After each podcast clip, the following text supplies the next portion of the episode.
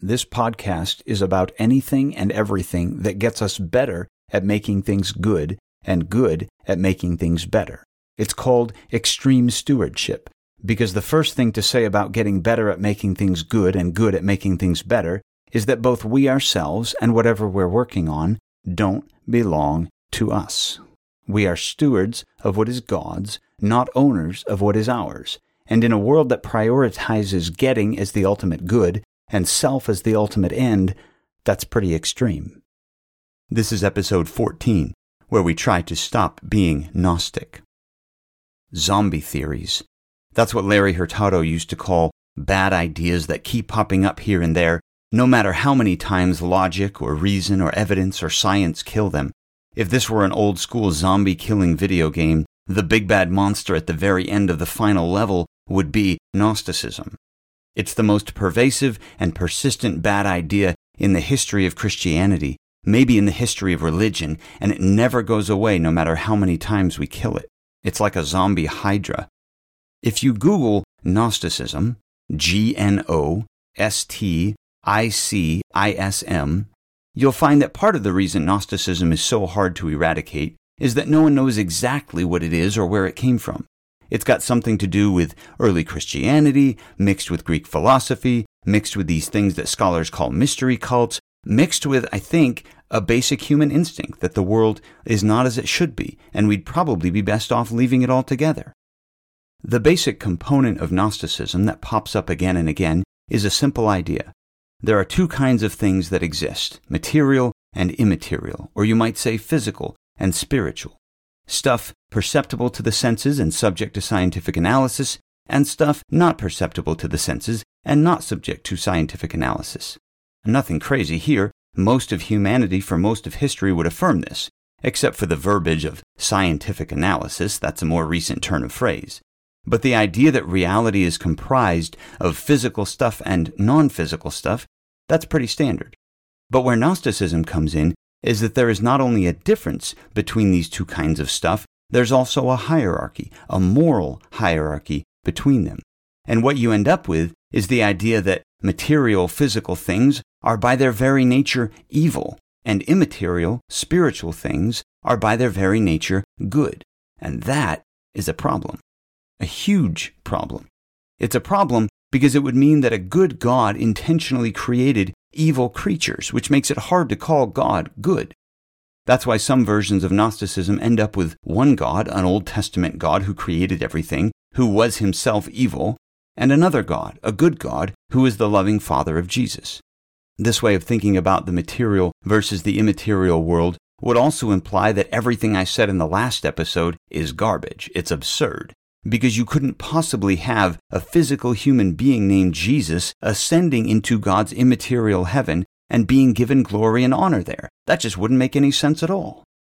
So there's this idea, this ridiculous, anti biblical, absurd, heretical idea the idea that physical equals bad and spiritual equals good, and somehow huge portions of the church have bought into it. If we think of eternity as a departure from physicality into a purely spiritual existence, we've bought into it. If we can't wait to get out of our bodies and just be free floating souls, we've bought into it. If we think so called spiritual work, like evangelism or pastoring, is the only kind of work that has any value beyond this present life, we've bought into it. Lots of other people have pointed this out. Like I said, it's been fundamental to the Christian faith from the beginning. And I mean from the beginning, like Genesis 1. And from the beginning of Christianity, it has been essential that God's material creation is inherently good and marred by sin. And that's radically different from saying the material creation is inherently sinful because it is material. So most of what I might say here has already been said and said better than I can say it. I want to focus on this issue in relation to our work. I want to reflect on what extreme stewardship looks like given the goodness of material creation right now and the ultimate redemption of material creation later.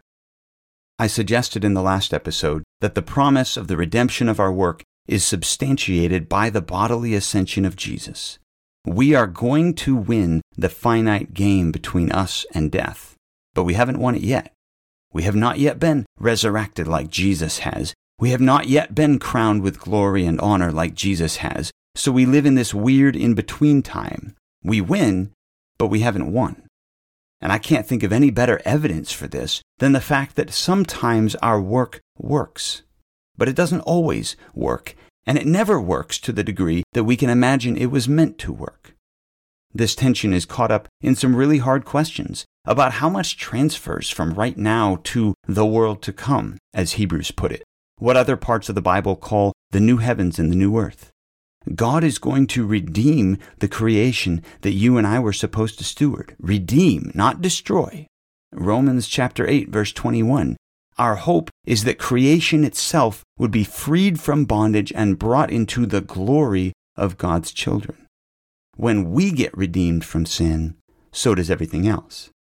The destiny of this material world is freedom, not annihilation. But what exactly makes the cut? Does the planet look the same then as now, topographically speaking? Do cultural artifacts remain like music or art or architecture? And, and if so, which ones? I don't know that we have any good answers to these sorts of questions. Go read The Last Battle by C.S. Lewis or Tolkien's Leaf by Niggle if you want some creative and at least plausible suggestions. All we know for sure is that there's some mix of continuity and discontinuity, some combination of same and different. When I rise from the dead, it's going to be me that rises. I'm going to be different, but I'm still going to be me. And that's probably the right analogy for the redemption of everything else, too. Despite the mysteriousness of all that, I keep coming back to a more concrete question. Can I see my work now as having value for eternity? Now, one option, of course, is to go back to Gnosticism and say that spiritual work has eternal value, but nothing else does. A better option, I think, is to see all work as leaning into eternity, though maybe in a variety of ways. I, I think maybe, look, I, I'm pointing a dirty flashlight into the fog here. We know so little about the mechanics of eternity and human life in it, but I think, given what we do know, I, I think it's reasonable to look at all the work we do as practice for the work we are going to do after the finite competition with sin and death is over. Take art, for example. Whether painting or drawing or musical composition or the written word of some kind, any artist can tell you that the goal is to put your imagination on paper or canvas or whatever because we have to get bad ideas out of our heads so that later we can formulate good ones. It's called practice. Good writing is rewriting. You probably heard that one from your English teacher a few thousand times. You have to write a first draft so that you can throw it away after you've written a second draft. That first draft doesn't last in the sense of being handed in, but it was still a necessary step in the journey toward the final version, except in this case, d- don't miss this, there is no final version. At no point does the work completely stop. I'm not talking about human work under the conditions of the fall, as though there is this perfect level of every human endeavor, and because of sin we can't quite reach it, but in eternity we'll all just be there. That's not what's going to happen. What is going to happen is that our process of improvement will be uninhibited by sin, but the process of improvement won't be over. That's the whole point of the story, right? God created us to improve His creation, and that's what we're going to do. Remember the infinite game? It's really infinite. That means even in eternity, we are never going to stop improving creation. The work is never going to be done. And if that's true in eternity, how much more so now in this life? The work is never going to be done. And that is a good thing, a freeing thing, it frees us from the pressure to hurry up and cross the finish line so we can retire and do nothing. It frees us from the boredom of feeling like there's nothing left to do, like there are no more worlds to conquer. It frees us from accomplishing a goal and wondering why we aren't as fulfilled by that accomplishment as we expected to be, because there's always more. When we succeed, there's still more work to be done, and that's good because it leads us to keep acting like stewards instead of idolizing our achievements. When we fail, there's still more work to be done, and that's good because it helps us move on rather than stewing on our shortcomings. Now, right now, our work is harder because of sin, and our specific works, that those rough drafts, they're going to be discarded. But they're still good practice for eternity. Agriculture? Practice. There are going to be gardens in the new creation. Art? Practice. We are going to be more creative, not less, in eternity. Exercise? Practice.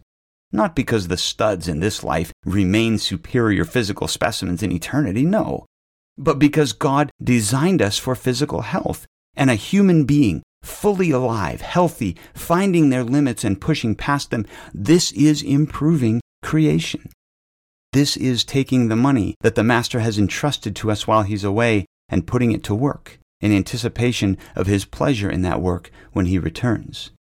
Exercise is a great illustration of how sin can hinder our improvement of creation, whether by laziness or sickness or ignorance or injury. It's also a great illustration of how sin can take what is good and twist it into God. Little g, God, aka an idol. When I was in high school, basketball was my idol. If I was going to do some other activity, it had to serve that idol, or else I thought of it as a distraction from my worship of that idol. If I exercised off the court, whether running or lifting or whatever, it was for the sake of getting better at basketball. Physical health served basketball. As I grew older, not so much taller, which is maybe relevant to this story, a shift occurred where what I really wanted was to be physically healthy, and basketball was one means to that end. Basketball served physical health. Now that I'm even older and hopefully wiser, physical health serves a greater purpose, stewarding not only me, but also stewarding my family. I want to teach my kids how to work, how to take care of their bodies, how to exercise. I want to be physically capable of serving and protecting my wife. I want to be strong enough to do certain tasks around our home. I don't play much basketball because, given all the circumstances, that's not the best way to accomplish the ends that I have in mind.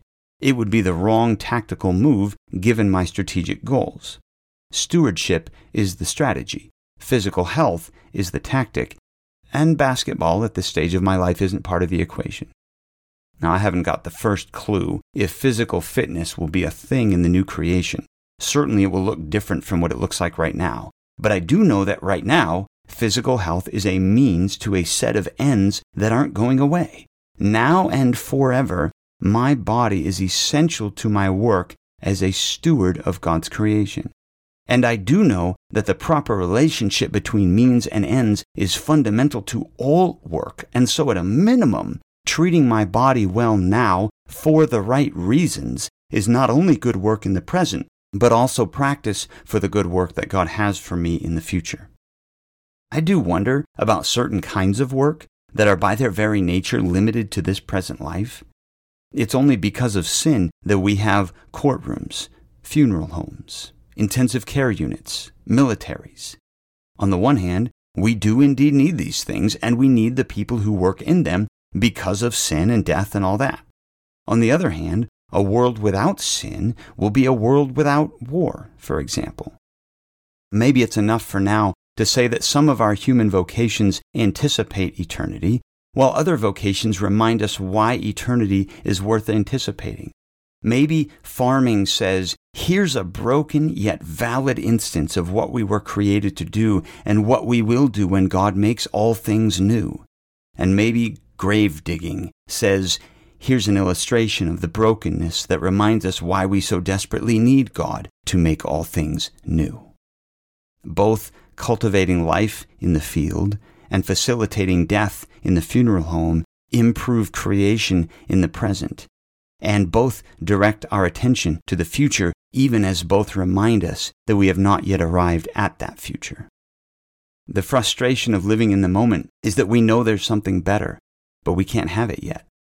The joy of living in the moment is that we get these glimpses into that mysterious and wonderful something that is us working as creatures with our Creator, improving creation. When I work, I feel His pleasure. I know this feeling. I don't experience it all the time, for sure. Life is still a slog, and I'm still a sinner. But there are these moments where I realize that I am doing precisely what my Creator created me to do, and I can't help thinking in that moment, I've had a glimpse of eternity. An eternity of being with God, working with God, resting with God, enjoying His creation, and improving it as His steward. So, this podcast has been about anything and everything that gets us better at making things good and good at making things better. And my hope is that it has provided you with some tools for doing just that. Your Creator has gifted you with good and meaningful work, and even though that work is frustrating and unsuccessful and painful at times, even those moments are tactical opportunities to advance our strategic objective of improving creation with our Creator and to lean into our expectation that one day all creation will be freed from bondage to sin and we will again be crowned with glory and honor and invited to freely and fully steward the works of God's hands. And that is going to be pretty extreme.